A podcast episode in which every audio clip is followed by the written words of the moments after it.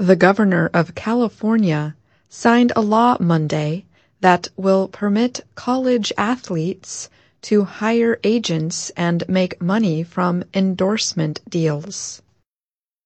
The law could bring major changes to college sports in America. Many expect the National Collegiate Athletic Association, or NCAA, to challenge the law. The NCAA oversees college sports across the country. It generally does not permit students to accept money before or during their college athletic careers. Under the new law, students at public and private universities in California will be able to sign deals with advertisers, such as soft drink makers or shoe companies. Student athletes also will be able to earn money selling their own image or name just like professional athletes. The law is set to go into effect in 2023. California Governor Gavin Newsom said of the law, it's going to change college sports for the better by having now the interest, finally, of the athletes on par with the interests of the institutions. Newsom predicts other states will soon establish similar laws of their own. Two lawmakers in the state of South Carolina have already announced plans to do so. The new law bars schools from removing college athletes from teams if they get paid. The law does not affect community college athletes, however. Also, athletes cannot make deals that conflict with their school's existing contracts with companies and products. The NCAA has 1,100 member schools and nearly 500,000 athletes. It said it is considering its next steps.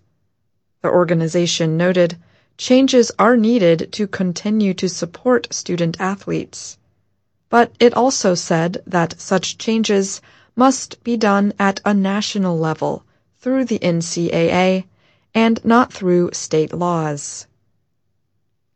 Before the bill's signing, the NCAA had asked Newsom to veto the bill. The organization said the law would give California universities an unfair recruiting advantage, which could cause the NCAA to bar those schools from competition. However, the schools could form their own separate athletic organization. Newsom said any college student can make money using their abilities in writing, music, or technology. He added, student athletes, however, are prohibited from being compensated, while their respective colleges and universities make millions often at great risk to athletes' health, academics, and professional careers. LeBron James is among the best known professional basketball players in the NBA. He strongly supports California's new law.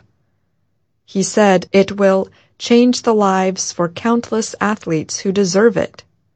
James's 14-year-old son is a closely watched basketball player in Los Angeles, California. He will be 18 when the law takes effect. The NCAA has refused to pay players in most cases, but it does permit some exceptions.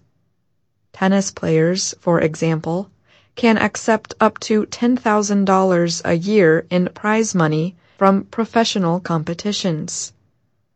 Olympians can accept winnings they receive from earning medals. And major athletic conferences can give players cost of living stipends of between $2,000 and $4,000 a year.